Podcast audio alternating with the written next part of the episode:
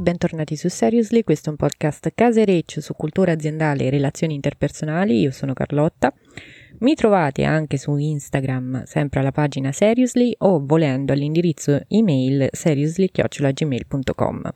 Ma veniamo subito al dunque e oggi parliamo di Microsoft Office.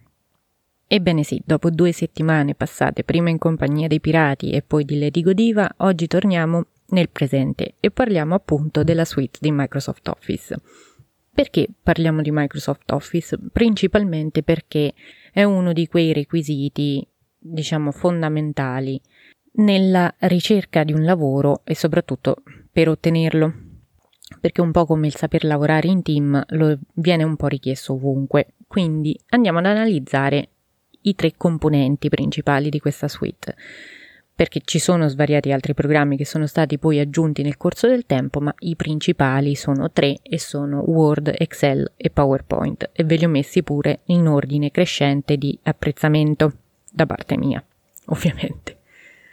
La suite di Office fu lanciata nel 1988, il 1 agosto, da Bill Gates, quando ancora non era sommerso da polemiche riguardo vaccini e microchip e 5G.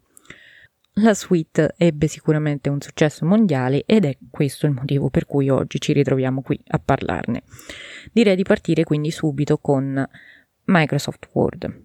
Per quale motivo è quello che preferisco di meno tra i tre? Sostanzialmente perché è complicato, cioè eccessivamente complicato per cose per cui dovrebbe essere in teoria molto semplice invece. Mi spiego.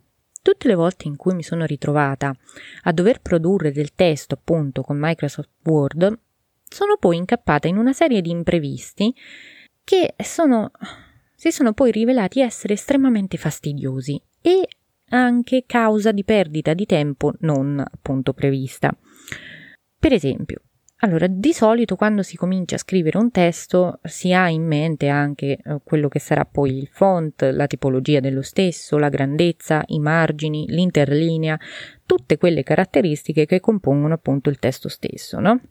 Grafiche, tipografiche. Ecco, una volta che uno si è preso il suo tempo, si è messo lì e le ha definite tutte, le ha impostate, si mette lì, scrive il suo testo, però quello che succede è che poi randomicamente Word decide di sminchiare tutto. Così, da buffo proprio. E quindi ci si ritrova con i titoli eh, con un altro stile, il paragrafo con un altro stile ancora, tutto diverso rispetto a quello che si era programmato. E questo fa comunque perdere tempo perché non si era cliccato su uno stile diverso, l'ha deciso lui, così, a buffo. Oppure si cerca di inserire un'immagine inserire un'immagine in un testo Word è spesso e volentieri un incubo, perché la parte del testo che in teoria dovrebbe andare a finire sotto l'immagine viene spesso e volentieri spostata completamente nella nuova pagina, quindi poi ci si ritrova testo, immagine, vuoto, nuova pagina con il restante testo. E quindi poi bisogna mettersi lì recuperare la parte di paragrafo che è andata nella nuova pagina, rimetterlo sotto l'immagine, sperare che vada tutto liscio, non vengano cambiate altre cose e andare avanti. Poi ci sono le didascalie, oppure gli indici di testo che in teoria dovrebbero aggiornarsi da soli, ma spesso non è così. Quindi, insomma, è un po' spesso lo trovo complicato in cose e in funzioni che dovrebbero essere nella realtà semplici, proprio per la natura del programma in sé, perché quello deve fare, non è che si sta cercando di eh, fare un testo con Paint e allora dici vabbè, mm, che pretendi? No, io vorrei semplicemente un software di testo, magari anche con meno funzioni, però quelle quattro in croce che c'ha, ecco che quelle siano ottimizzate. Perché a volte è meglio meno, però fatto bene. In alternativa a Word, quindi, poi sono andata un po' a scovarmi alcuni programmi. Diciamo che non ci sono moltissimi programmi, programmi che fanno tutto quello che fa Word, però a seconda delle proprie necessità è possibile trovare delle ottime alternative. Per esempio, se si vogliono produrre dei documenti con un'alta percentuale di elementi grafici all'interno, sicuramente InDesign è un'ottima alternativa. È a pagamento, ma li vale.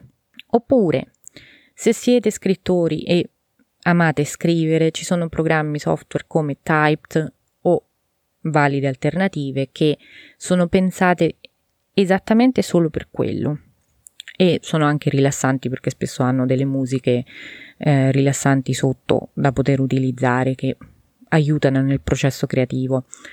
Se per esempio volete scrivere linee di codice ma non volete utilizzare altri programmi, sono, c'è per esempio Sublime Text che è veramente fatto bene da quel punto di vista.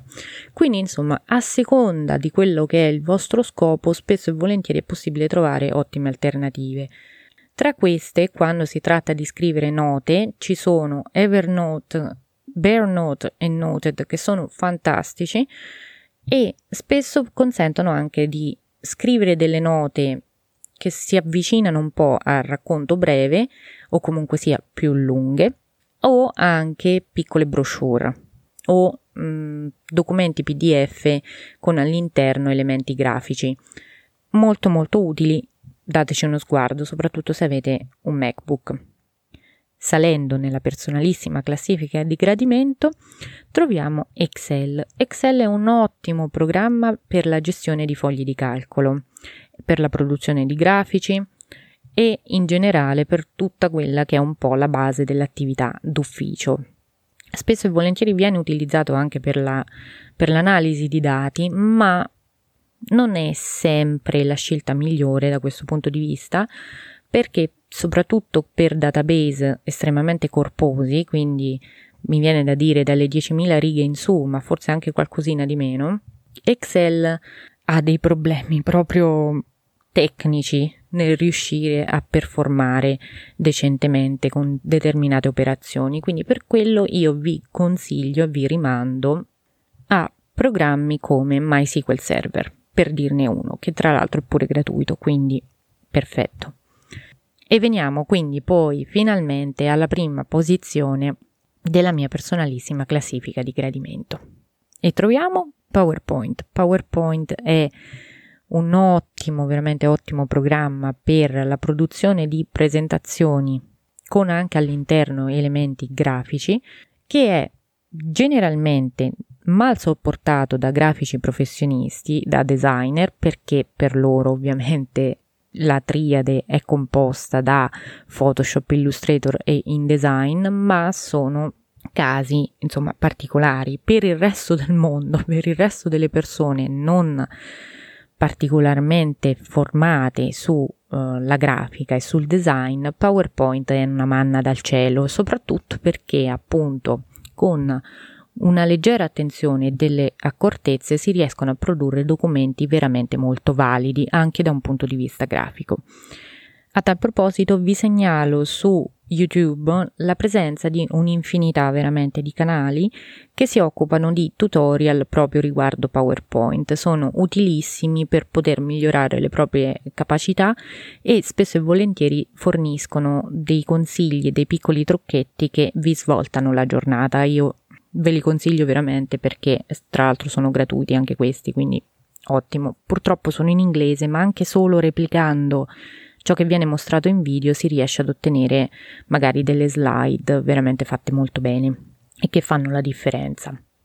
Ma anche PowerPoint, come gli altri due, è spesso vittima di un utilizzo non propriamente corretto.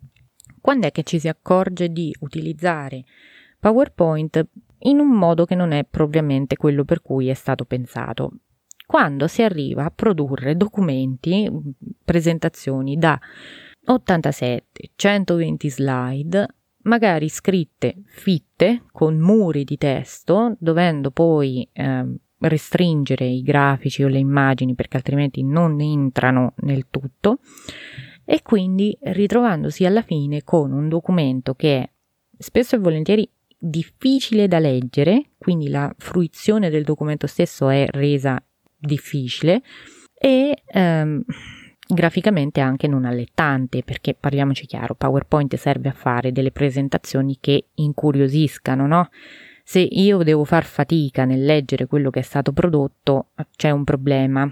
È come dire, mo vado sulla neve con le ciaspole e spero di gareggiare con Alberto Tomba ai tempi d'oro, cioè Mandovai, cuore. Non lo puoi fare lo slalom gigante con co le ciaspole. Allora utilizza qualcos'altro, utilizza gli sci. Ecco, per produrre documenti di questo tipo qua, probabilmente vi conviene anche qui InDesign. O qualcosa di simile, insomma, adesso io dico InDesign, ma ci saranno sicuramente delle alternative anche a quello. Insomma, vi serve un programma di impaginazione. Quando dovete produrre dei testi particolarmente lunghi con grafica, ecco, pensate a qualcosa del genere. O comunque fatemi sapere quali sono le alternative che magari utilizzate voi e che io non ho nominato, qual è la vostra classifica di gradimento tra i tre nominati e io vi ringrazio per essere stati con me fino alla fine di questo episodio. Ci sentiamo la prossima settimana con il prossimo e nel frattempo vi auguro una buona giornata.